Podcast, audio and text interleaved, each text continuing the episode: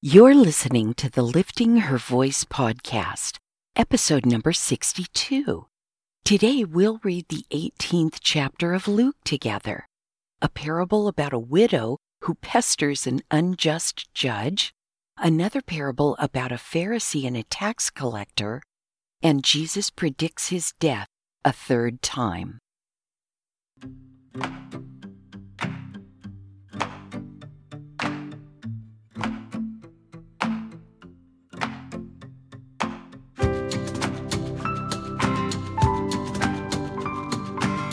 Welcome to the Lifting Her Voice podcast. I'm your host, Joy Miller, and I invite you to grab your Bible and join me as we simply read God's Word together. Some things require discipline, and sometimes that's just not easy to muster by yourself, no matter how badly you want to do it or how much you know you should. It's just easier to do it with a friend. So refill your coffee or tea, get comfortable in your favorite chair, and follow along as I read aloud. I'm so glad you're here.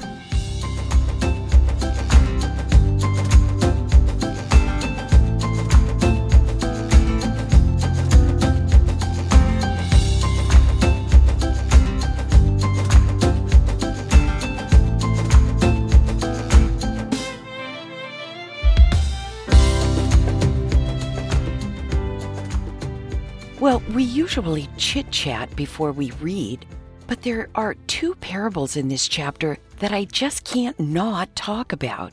So let's dive in, and you'll know what I'm talking about as soon as we read the chapter.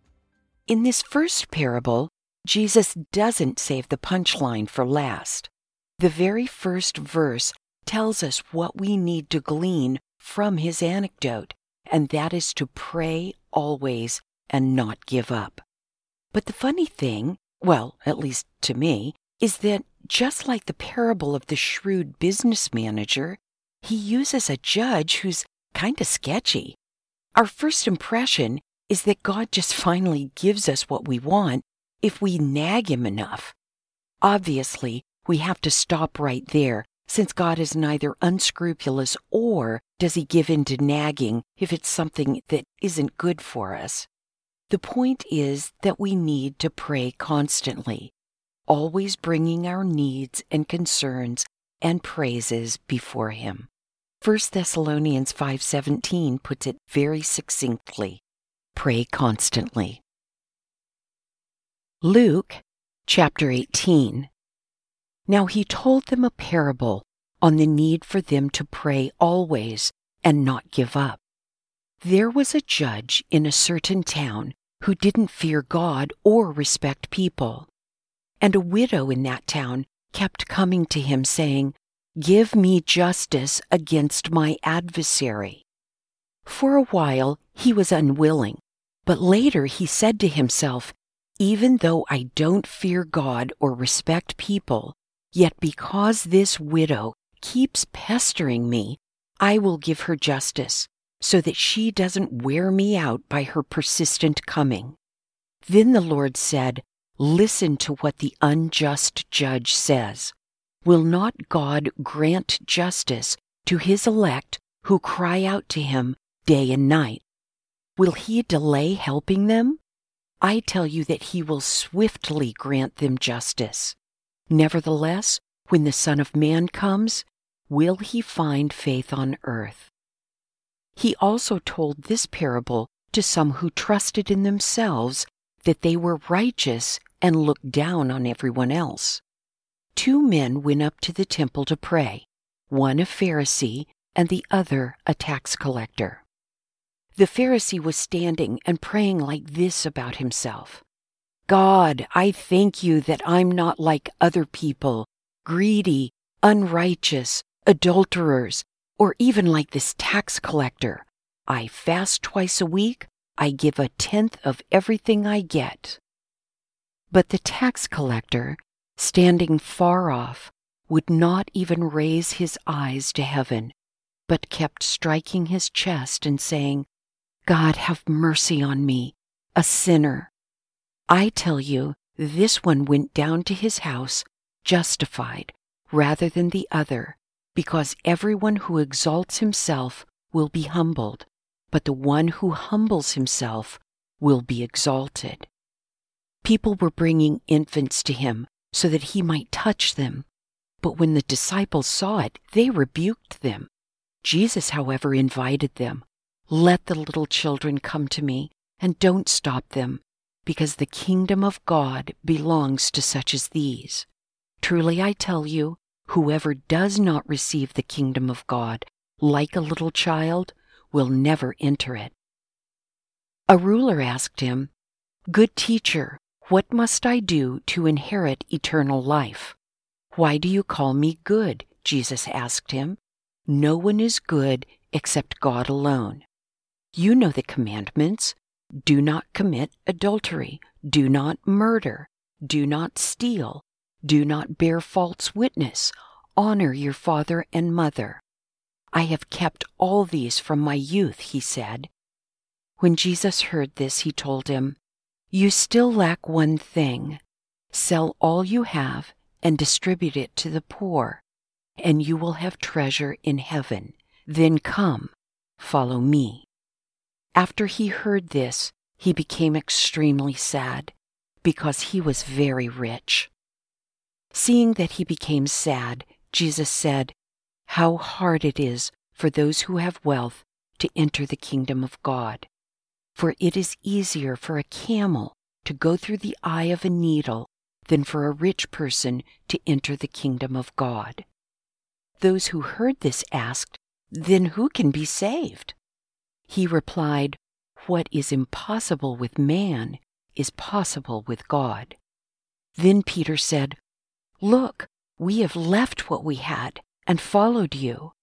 So he said to them, Truly I tell you, there is no one who has left a house, wife, or brothers or sisters, parents or children, because of the kingdom of God, who will not receive many times more at this time and eternal life in the age to come. Then he took the twelve aside and told them, See, we are going up to Jerusalem. Everything that is written through the prophets about the Son of Man will be accomplished, for he will be handed over to the Gentiles, and he will be mocked, insulted, spit on, and after they flog him, they will kill him and he will rise on the third day. They understood none of these things. The meaning of the saying was hidden from them, and they did not grasp what was said. As he approached Jericho, a blind man was sitting by the road begging. Hearing a crowd passing by, he inquired what was happening. Jesus of Nazareth is passing by, they told him. So he called out, Jesus, son of David, have mercy on me. Then those in front told him to keep quiet, but he kept crying out all the more, Son of David, have mercy on me. Jesus stopped and commanded that he be brought to him. When he came closer, he asked him, What do you want me to do for you?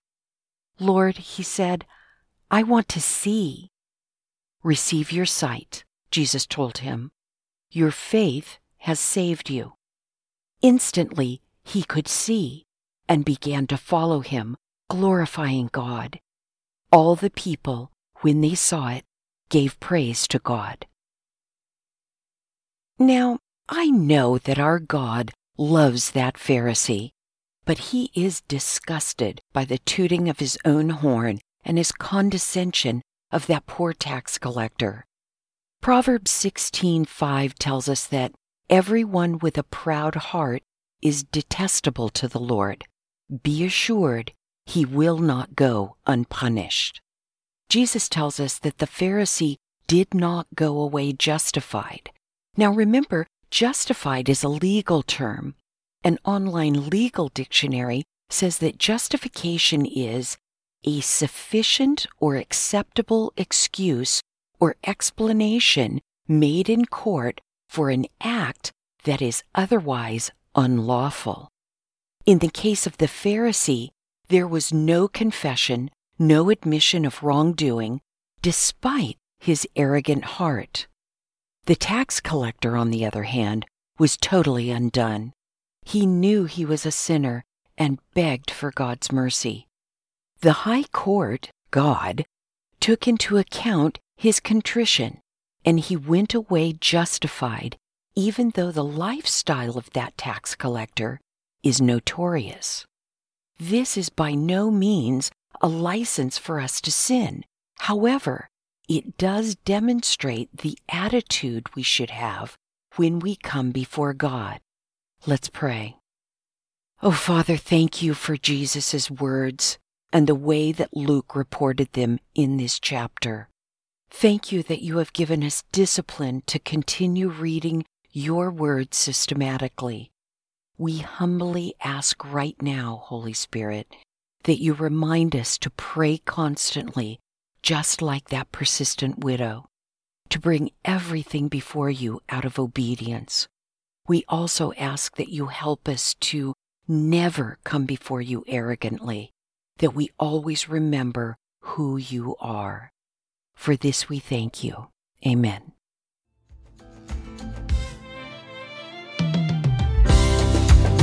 Thank you for joining me here today. I pray God will grow in you what has been planted and watered here. In this time of unprecedented struggle worldwide, we can look to God for guidance and comfort. Be sensitive to those in your circle of influence who need a word of encouragement and invite them to join us. If you like the show, it would be great if you'd give it a five star review. Don't forget to subscribe wherever you get your podcasts. See you right here tomorrow. Be well.